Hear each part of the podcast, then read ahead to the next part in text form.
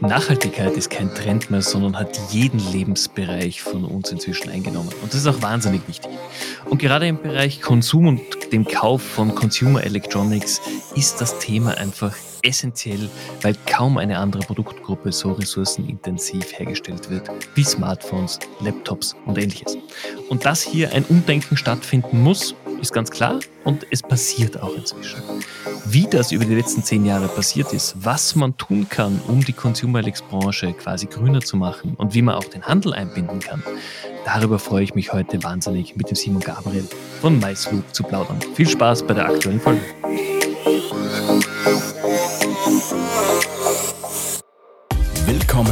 Amazing People Podcast hier triffst du auf Vorbilder, Vordenker und Macher im Gespräch mit Stefan Grad. Jede Woche kommen neue Produkte im Smartphone, im Laptop-Bereich, im Tablet-Bereich auf den Markt. Und es ist inzwischen schon recht schwierig geworden, hier eine Übersicht zu bekommen. Und noch schwieriger ist es wirklich nachhaltig einzukaufen. Und deswegen ist es extrem wichtig geworden, dass es nachhaltige Lösungen für den Einkauf von Consumer Electronics gibt. Und genau zu dem Thema plaudere ich heute mit dem Simon. Simon, vielen herzlichen Dank für deine Zeit. Freut mich wahnsinnig, dass wir heute hier äh, in Ruhe mal über dieses enorm wichtige Zukunftsthema sprechen können. Danke auch dir für die Chance, Stefan. Wir freuen uns auch sehr, heute ein Teil zu sein und ähm, ja, über das Thema Nachhaltigkeit zu sprechen. Lass uns doch mal, bevor wir zur Vorstellungsrunde kommen, äh, hineinspringen in das Thema Refurbished Produkte. Ich glaube, eines der Trendthemen seit ganz, ganz vielen Jahren, aber so seit der Covid-Zeit ist da wirklich der Turbo gezündet worden.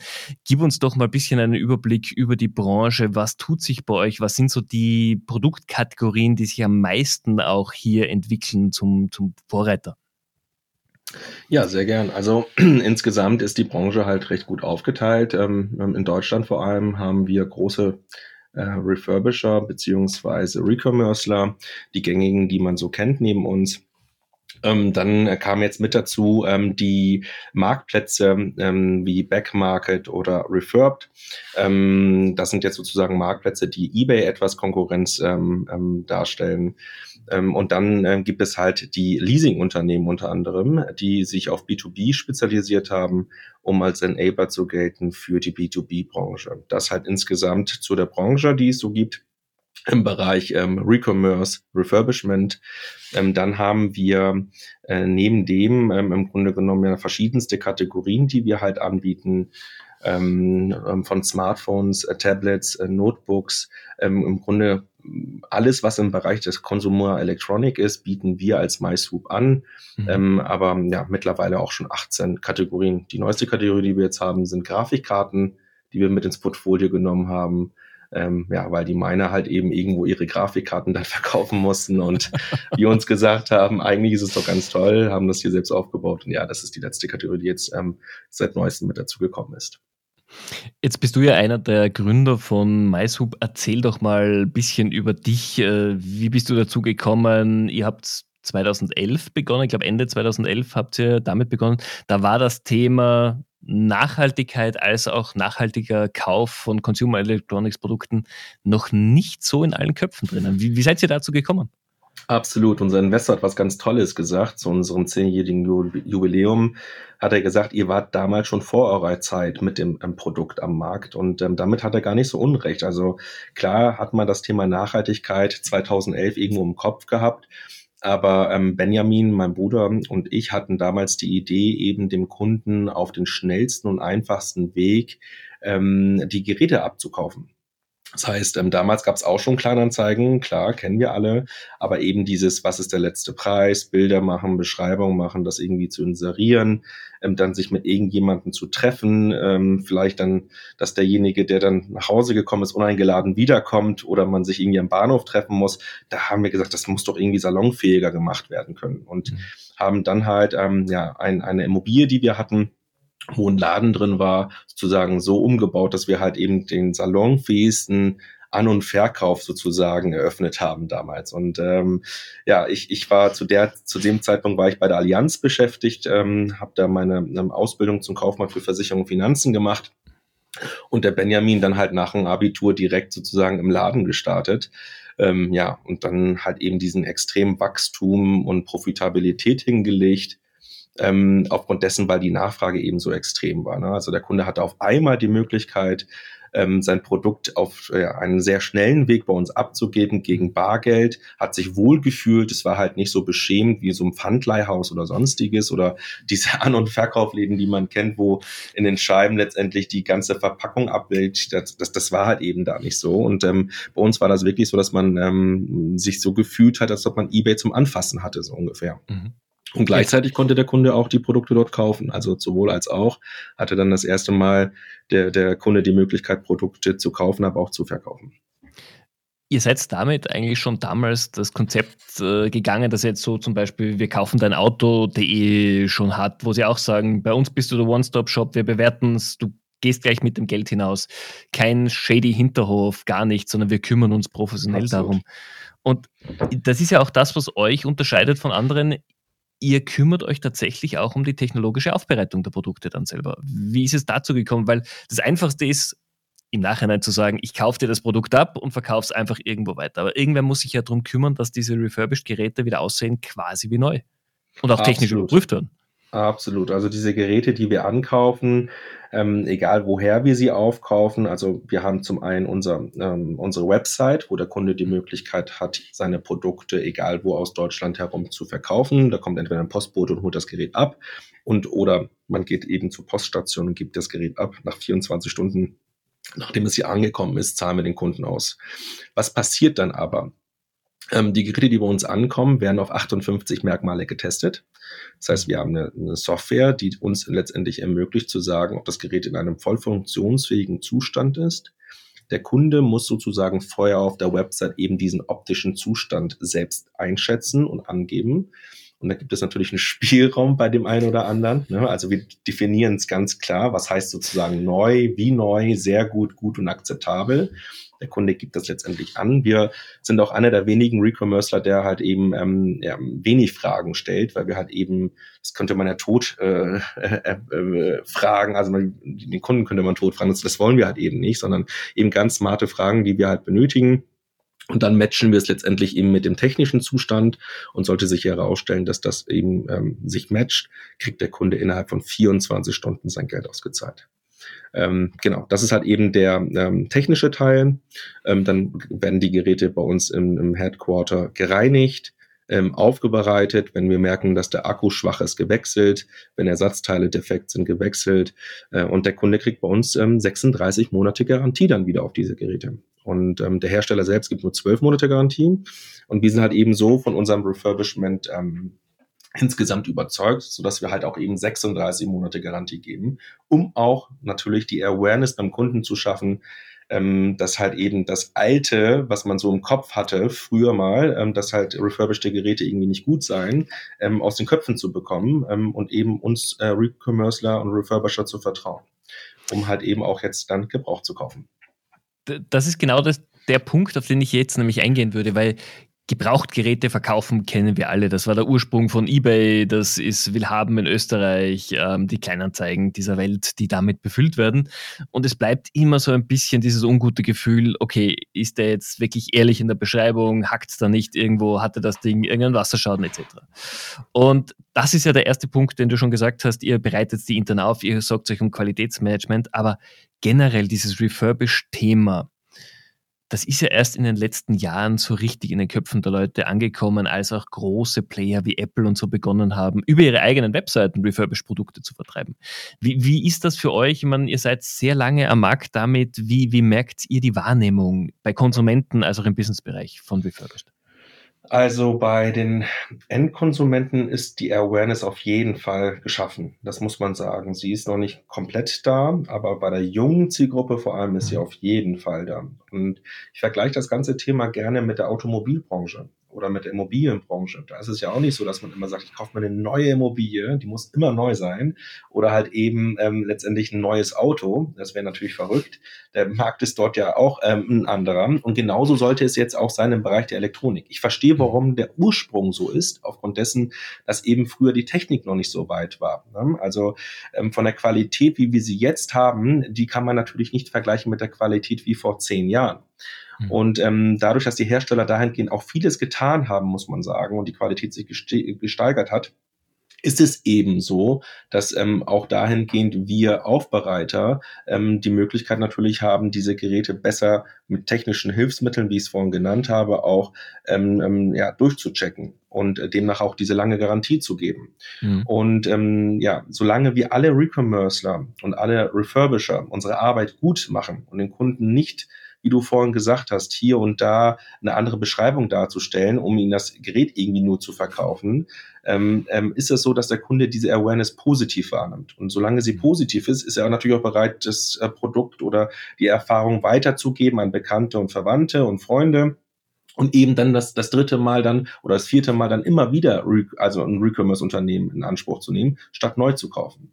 Mhm. Und die Vorteile sind groß. Also wenn man weiß, dass man 36 Monate statt 12 Monate an Garantie bekommt, ist das schon mal auf jeden Fall ein Pluspunkt.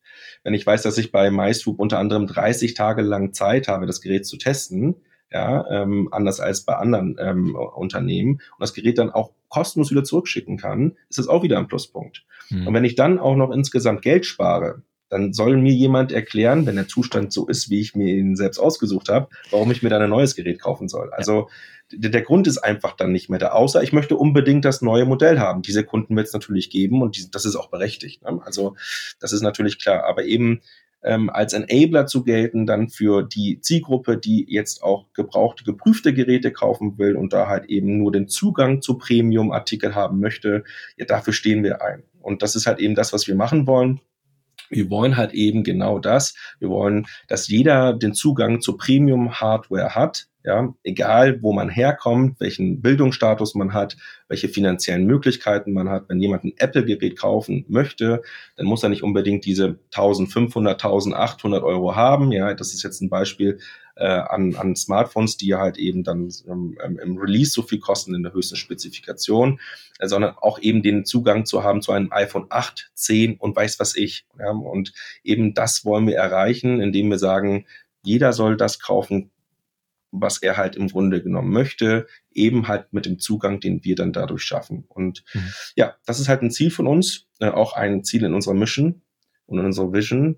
Und ähm, ja, das kriegen wir ähm, dahingehend auch gut hin. Und ähm, somit hat dann halt auch der Student eben die Möglichkeit, sich ein MacBook zu holen, ähm, wenn er den halt gerne haben möchte.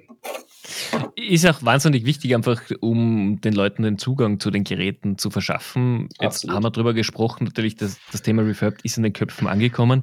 Ihr habt aber natürlich noch die, die zweite Baustelle unter anderem, äh, nämlich, dass viele Hersteller die Wiederverwertung oder die Reparatur von Geräten ja wahnsinnig schwer machen. Und es gibt jetzt in der EU ja dieses neue Recht auf Wiederherstellung oder Recht auf Reparatur, das eingeführt worden ist erzähl doch mal ein bisschen aus dem Nähkästchen. Ähm, wie waren da eure Erfahrungen in den letzten Jahren mit, mit diesen Devices?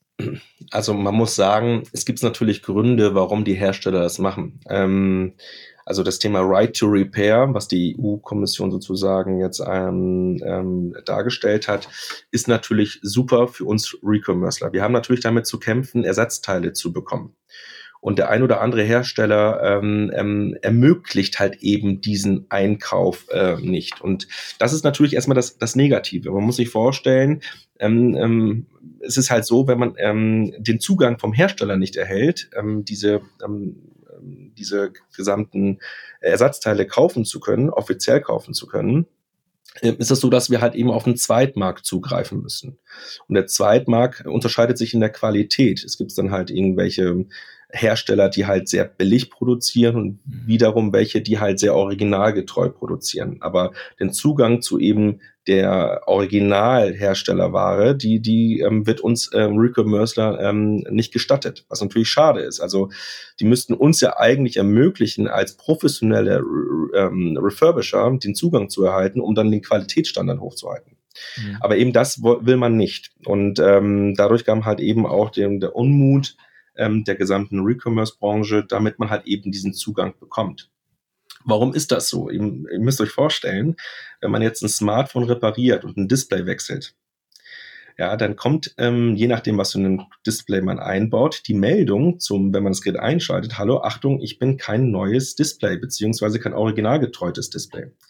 Das muss man sich mal vorstellen. Warum macht man das? Also welchen Grund gibt es diesbezüglich? Das ist ja so, als ob ich mir eine, bei Carglass irgendwie eine Scheibe äh, äh, wechsel, ja, so vorne. Und immer wenn ich ins Auto einsteige, steht drin, Achtung, ich bin von Carglass und nicht von Audi oder ja. BMW oder sonst wie. Und das halt eben ein großes Problem für uns äh, Recommercer, äh, eben, ähm, dass uns dieser Zugang verwehrt wird, wohl wissend, dass der Markt so groß ist, dass Apple, Samsung und wie auch immer diese Geräte selbstständig gar nicht refurbischen können. Ja, also die, das sind ja Milliarden mittlerweile von Geräten, die ja insgesamt draußen sind auf der ganzen Welt. Ähm, und ähm, die sind ja auch aktiv in Nutzung beziehungsweise in den Schubladen oder sonst wo. Ähm, das, das, das kann ja keiner selbstständig als Hersteller ähm, ähm, ähm sozusagen refurbischen beziehungsweise ähm, dann dahingehend aufbereiten. Und darum würden wir uns da auf jeden Fall wünschen, ähm, den Zugang zu erhalten, um diese Produkte auch ordnungsgemäß, wie der Hersteller es auch verlangt, ähm, zu refurbischen. Wir tun das schon, wir mhm. tun das schon eigentlich genauso, wie der Hersteller es möchte, aber eben halt nicht mit den Originalersatzteilen, sondern mit Ersatzteilen, die uns dann halt eben auf dem Zweitmarkt angeboten werden, unter anderem.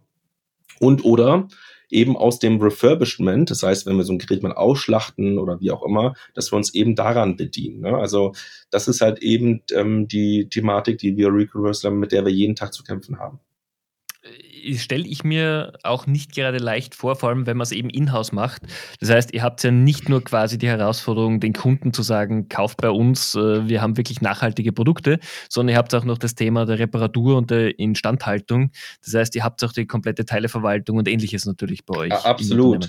Aber das war halt das, was ich eingangs gesagt habe. Ich verstehe auch auf der anderen Seite natürlich auch den Hersteller, der möchte halt eben nicht, dass diese billigen Ersatzteile ja. eingebaut werden, sodass das Produkt eben nicht mehr dem entspricht, wie der Hersteller sich das gewünscht hat. Also das verstehe ich natürlich auch. Darum ist es natürlich unser Ziel, da halt die besten, ähm, ich sag mal, ähm, ähm, Nachbauteile, die man so auf dem Markt kriegen kann, zu verwenden, die originalgetreu sind, ja. Ähm, das ist natürlich unser Ziel als Re Refurbisher. Und es gibt halt eben auch diese günstigen Refurbisher aus dem Ausland, die halt eben die günstigen Teile verbauen. Und natürlich ist es dann halt so, dass man damit den Hersteller ärgert. Und das will man halt natürlich nicht oder sollte man auf jeden Fall nicht tun. Und ähm, da würde ich mir halt eben wünschen, wenn man das weiß, als Hersteller auch weiß, und man weiß auch, dass es dahingehend ähm, Recommerce-Unternehmen gibt, die bereit sind, die teureren Teile einzubauen, ähm, dass man einfach eben den Zugang dazu gewährt. Und ich hoffe mir einfach mit diesem Right to Repair, ähm, dass das kommen wird. Ähm, ja, bin da natürlich sehr gespannt, ähm, wie sich dahingehend auch die Branche verändern wird. Auf jeden Fall ganz ein spannendes Thema. Jetzt sind wir natürlich auch, muss man ansprechen, wenn man jetzt 2023 einen Podcast aufnimmt, wirtschaftliche Rahmenbedingungen sind oder waren schon mal leichter. Und äh, das, was wir in den letzten Jahren erlebt haben, wo Aktienkurse explodiert sind, äh, immer mehr auch Gehälter an den, an den Jobmärkten bezahlt wurden, das hat sich alles gerade ein bisschen abgeschwächt. Glaubst du, wird das den Refurbished-Trend klar unterstützen in den nächsten Jahren, dass die Leute sagen, hey, ich muss sparen, ich kann mir jetzt vielleicht nicht mehr das neue iPhone 15 Pro Max kaufen, sondern ich kaufe mir eben das 13er und spare mir 5, 6, 700 Euro und im Alltag, wenn ich jetzt nicht gerade Content Creator bin, merke ich ja den Unterschied meist nicht mal. Absolut, genau richtig gesagt. Also ich weiß nicht, ähm, auch wieder ein Beispiel zur Automobilbranche. Kaufst du dir immer das neueste Modell, was rauskommt? Nee. Nein. Nein. Und genauso ist es hier doch eben auch. Also muss ich immer das Neueste haben? Ich, ich denke nicht. Ähm, außer, wie gesagt, ich bin einer dieser, äh, von, von dieser Zielgruppe, die halt eben das Neueste immer haben möchte. Und das ist auch völlig in Ordnung. Die sollen das auch immer so tun, wenn die das dann halt letztendlich möchten. Aber die Masse wird selbstverständlich ähm, einen Ausweg suchen. Und wenn man irgendwie einem Hersteller getreu ist, dann ist es doch natürlich super, wenn mir jemand die Möglichkeit gibt, da eben auf ältere, geprüfte Modelle zu Griff zu haben, ja, mhm. als, als Kunde. Und genau das wollen wir halt eben darstellen. Und das wird sich auf jeden Fall verändern. Der Recommerce-Markt ist dahingehend mega im Wachsen. Also es gibt verschiedene Studien, die man sich da eben angucken kann. Ähm, der Recommerce-Markt alleine ähm, in Europa lag 2021 bei 75 Milliarden Euro, 2022 ähm, bei knapp 100 Milliarden. Und man sagt jetzt eben bei, äh, also bis 2025 ungefähr soll er halt hier so auf 130, 140 Milliarden Euro anwachsen. Also einige Prozente dann halt eben noch steigern. Äh, und das ist halt eben krass. Da merkt man halt eben, wie die Schere dann halt letztendlich weiter zugeht. Ähm, und dann halt letztendlich dahingehend die Produkte auch eben gebraucht gekauft werden. Und das soll halt eben auch Ziel und Zweck sein. Und ich wünsche mir, dass irgendwann mal der Gebrauchtmarkt größer ist als der Neumarkt.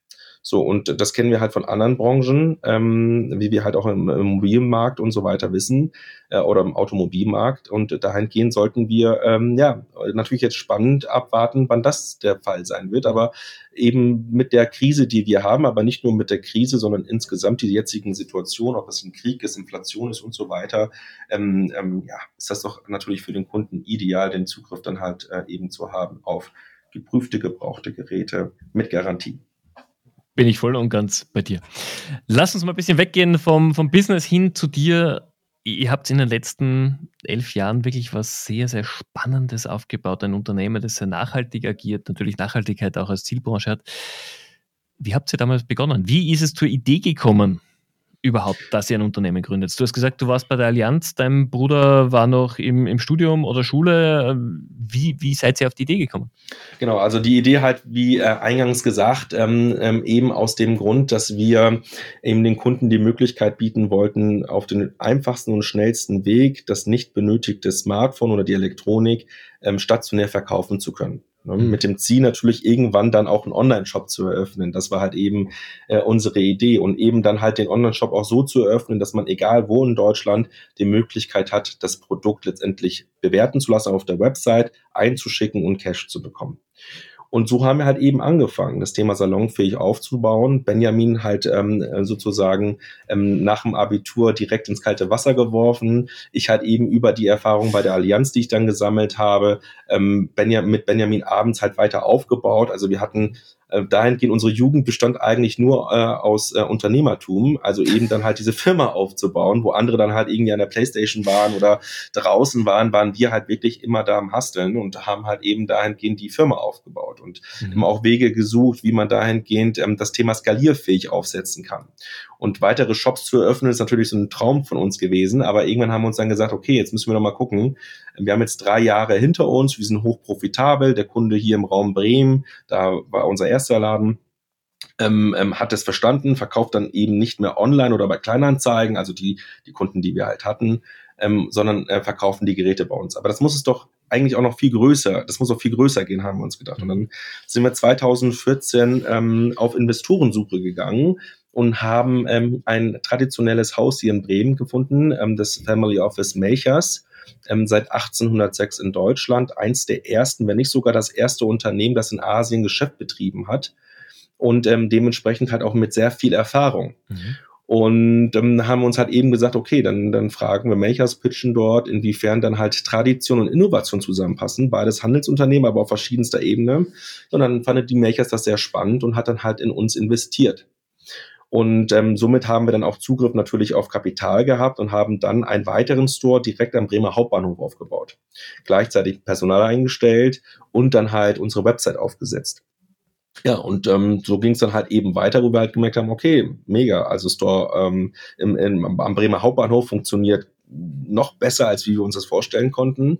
Ähm, die, da kamen halt die ganzen Bremer aus der City mit dazu, die dann halt eben gesagt haben, okay, ich muss mein Gerät nicht mehr einsenden, sondern habe eben jetzt hier die Möglichkeit, direkt Cash zu erhalten und kann auch noch geprüfte, gebrauchte Geräte im stationären Handel kaufen. Wie cool ist das mhm. denn? Also irgendwie Ebay zum Anfassen zum damaligen Zeitpunkt.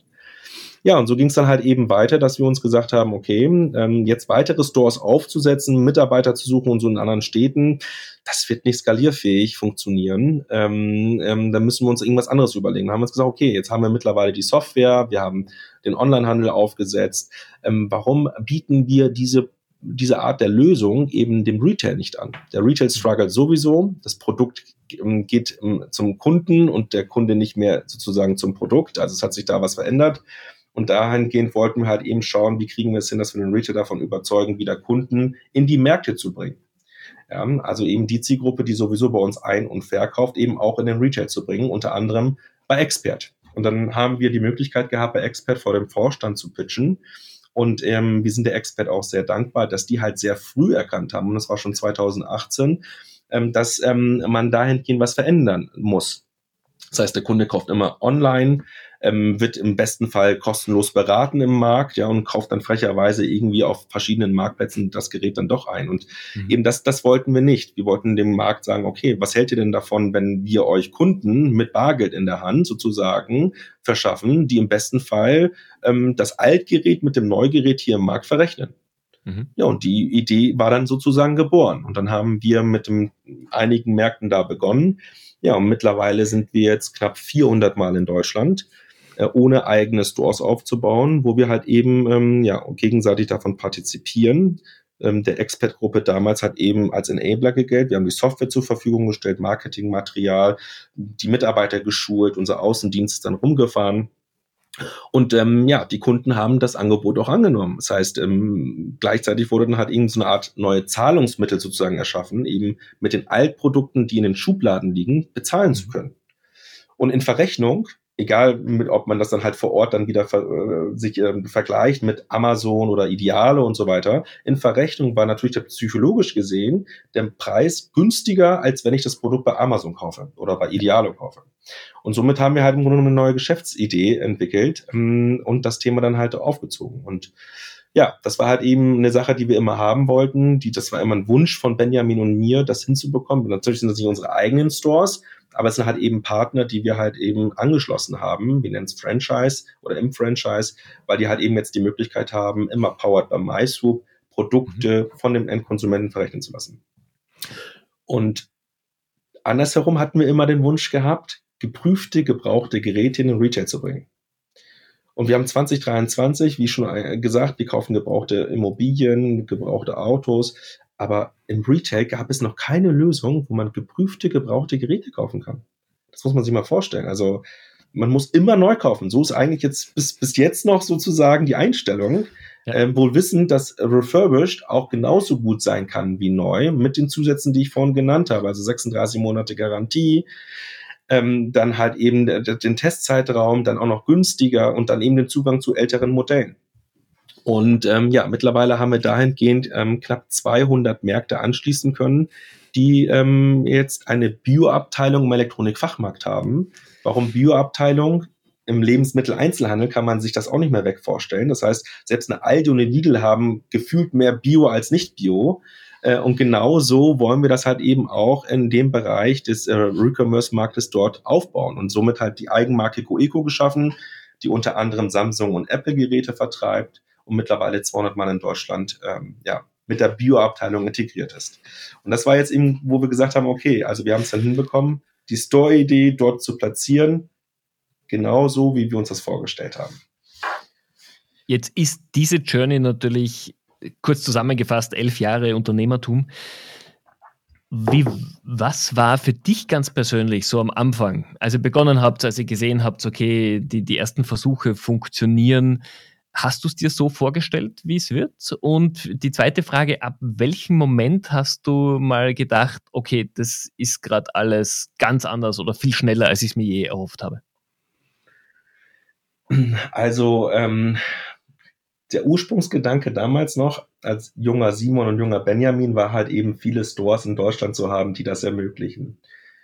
Und was wir jetzt eben geschaffen haben, ist halt eben, dass wir die Retailer angeschlossen haben, ähm, unter anderem die Expert-Gruppe, Poweronic Stores. Jetzt haben wir neu EP und Medimax mit anschließen können. Die Pressemitteilung war jetzt auch vor äh, letzte Woche, wo wir auch sehr stolz sind. Also eben mehr, als wir damals als junge äh, Kerle sozusagen äh, gedacht haben. Und da sind wir besonders stolz drauf ähm, dass wir halt eben ähm, ja eine gesamte Branche, äh, die damals für uns große Vorbilder waren und immer noch sind, ähm, es ermöglichen, eben dieses Nachhaltigkeitsthema zu integrieren. Und ähm, damit ähm, ja, sind wir natürlich besonders sehr stolz und äh, haben ähm, ja, mehr erreicht, als wir äh, damals eben erhofft haben. Wir sind noch lange nicht ähm, zu Ende mit der Mission. Ja, es gibt ja noch einige Retailer, aber auch andere Händler, die halt Interesse an dem Konzept haben. Aber eben in der Quantität zu sagen, also jetzt einfach mal 10, 11 Jahre zurück, wir mhm. werden mal 400 Märkte haben, die eben für uns ankaufen und 200, die für uns verkaufen. Ähm, das, das hätten wir uns äh, damals nicht vorstellen können. Das macht uns natürlich besonders stolz. Wenn du zurückblickst, was ist so ein Skillset, das du damals unterschätzt hast, dass du es brauchen wirst? Also man muss halt natürlich immer sagen, man denkt, dass Dinge schneller gehen als erwartet. Das heißt Geduld vor allem versus Ehrgeiz. Mhm. Ähm, man will halt eben natürlich ähm, so schnell wie möglich die Dinge integrieren, die man so im Kopf hat, die Vision, die Mission, den Purpose sozusagen entwickeln.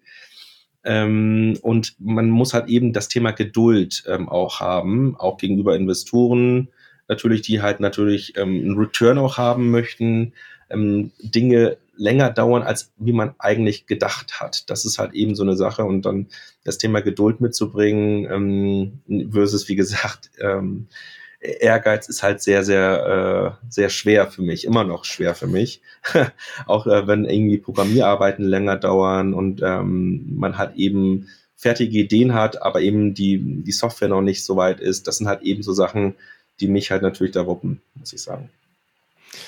Nachdem du jetzt an, an, vielen Ecken hier natürlich arbeitest, auch im Unternehmen, wie sieht dein Arbeitsalltag aus, dein typischer? Also, ich muss da ganz ehrlich sagen, ähm, wenn ich auf der Arbeit ankomme, ähm, das ist meistens so um 7.30 Uhr, 8 Uhr, haben wir halt unsere ganz feste Meetingstruktur. Wir haben unsere ähm, Meetings sowohl ähm, online als auch offline, also in dem Office. Wir haben dann halt eben die, ähm, ähm, ich bin halt persönlich zuständig für Business Development bei uns im Unternehmen. Natürlich beobachten wir halt dahingehend unsere KPIs, schauen nach, was gut funktioniert und was eben nicht so gut funktioniert und was wir halt verbessern können. Mhm. Ähm, dann bin ich auch zuständig für bei uns äh, für den Bereich Marketing, äh, da same, same. Ähm, ja, und dann natürlich immer zu gucken, dass man mit der Zeit geht. Also dahingehend den Alltag so aufzubauen, dass man natürlich äh, Dinge nicht verpasst.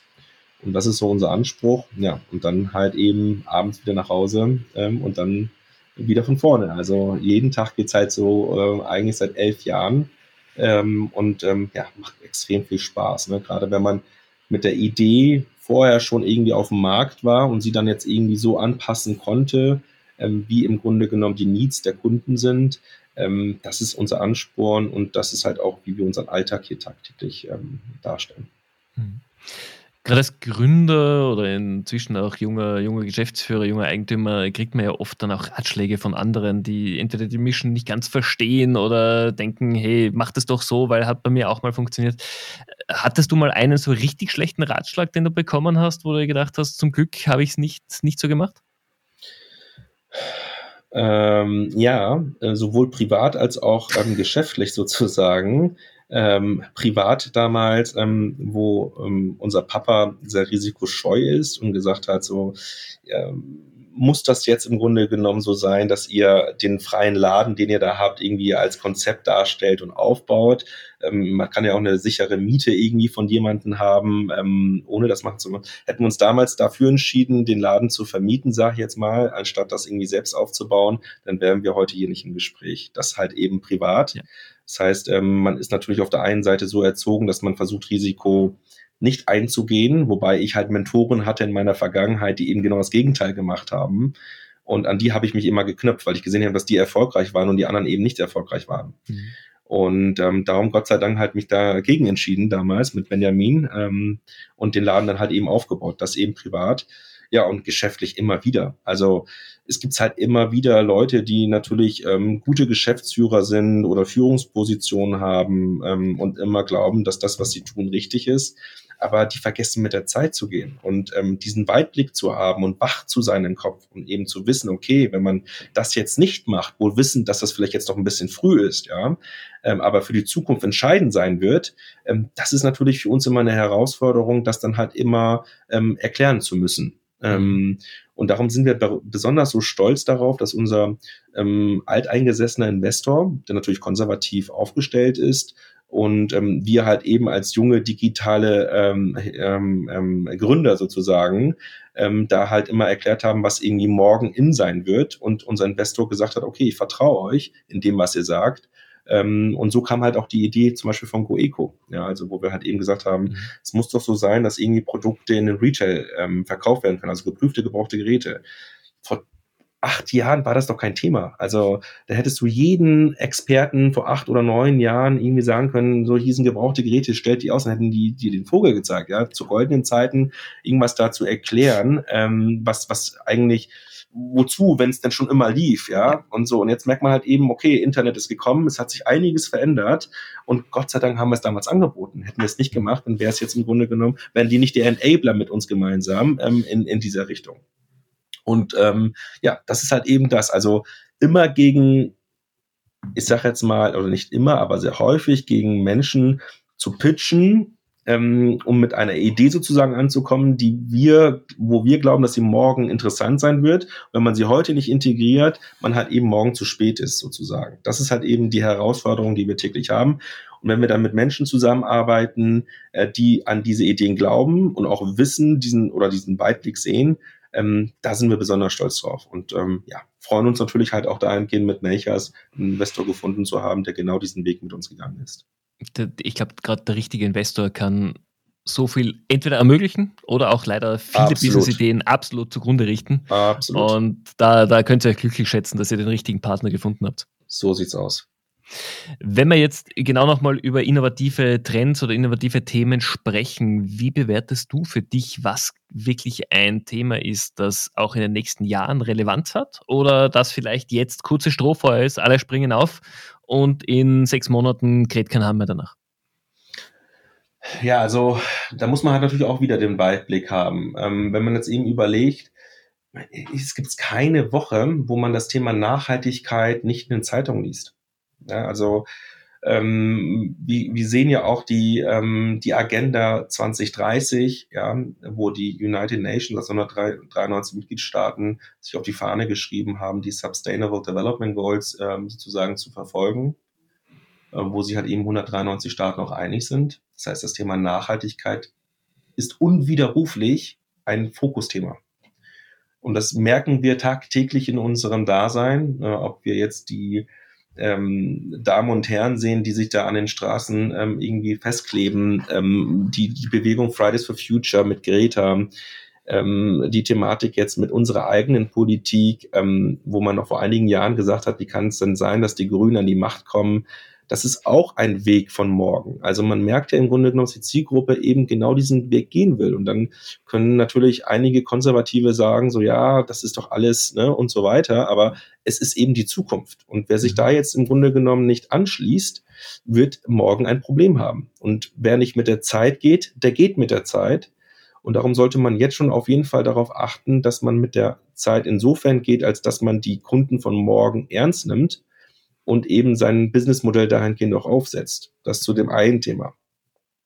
Dann wird es natürlich auch alles digital. Also wenn wir schon überlegen, das Thema KI, ja, ähm, wie man JetGPT jetzt schon nutzen kann im Alltag, ähm, das ist unglaublich. Dafür werden natürlich oder werden natürlich äh, einige Arbeitsplätze wegfallen, eben aber ersetzt durch JetGPT und die Arbeitsplätze werden dann umstrukturiert, die wir sowieso durch den demografischen Wandel brauchen. Also ähm, auch dahingehend, das Thema Digitalisierung wird sehr, sehr wichtig für die Zukunft sein. Ähm, ja, und dann halt alles im Sinne der Nachhaltigkeit. Das sind so die Haupttopics, die ich jetzt so ähm, bei mir selbst auf dem Schirm habe.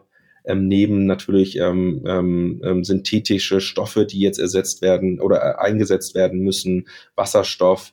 Ähm, ja, wir merken halt eben, wir gehen immer weiter weg von ähm, fossilen Brennstoffen. Ähm, das Thema Wasser, äh, Wärmepumpe, Luftpumpen ähm, ist natürlich eine Thematik. Also alles auch wieder Richtung Nachhaltigkeit als übergeordnetes Thema irgendwo. Ähm, ja, neben den NFT und ähm, den ähm, die andere Märkte, die es natürlich auch in der Vergangenheit gibt, die da hat man gemerkt, da war das mega gehypt, ne? NFT, jeder wollte den, den Affen haben oder so. Ja. Und dann ähm, hat man eben gemerkt, so, okay, es gibt auch ernstere Themen. Nicht, dass ich das jetzt irgendwie ähm, schlecht reden will, aber ähm, da hat man halt eben gemerkt, okay, ähm, wieder zurück zur Realität. Ähm, es gibt auch andere Themen, Inflation, Kriege und so weiter. Und hat von heute auf morgen auch kaum noch jemand darüber gesprochen, ne? wo halt eben auch viele Investoren direkt drauf sind. Ähm, aber ich würde auch den Investoren einfach ähm, an, an, ans Herz legen, irgendwie nachhaltig dahingehend ähm, auch zu investieren und vor allem in die Nachhaltigkeit zu investieren. Ne? Also das ist halt eben die Thema, wenn 193 Mitgliedstaaten sagen, wir machen das so, Und es gibt die Sustainable Development Goals, die wollen wir einhalten. Und jetzt gibt es auch Zertifikate, CO2-Zertifikate und so weiter, die jetzt ins Leben kommen. Right to Repair. Äh, Frankreich als nur letztes Beispiel noch, um dann äh, das Thema auch abzuschließen, ähm, hat sich jetzt auf die Fahne geschrieben und einen Gesetzesentwurf rausgegeben, 15 Prozent der Produkte bzw. Geräte, die genutzt werden, als gebrauchte Geräte nutzen zu müssen. Ähm, das heißt, wenn es bei Frankreich anfängt, dann wird es dann weitergehen in Europa mit Deutschland und so weiter, dann vielleicht rüberschwappen nach Amerika, wenn dann nicht schon ein Gesetzentwurf äh, existiert. Also das ist halt auf jeden Fall ähm, ja, die Zukunft. Absolut. Bin ich, bin ich ganz bei dir. Vorletzte Frage in dieser Folge unserer, unseres Podcasts. Wenn jetzt Geld keine Rolle spielen würde, was würdest du machen? Würdest du immer noch deinen Job ausüben?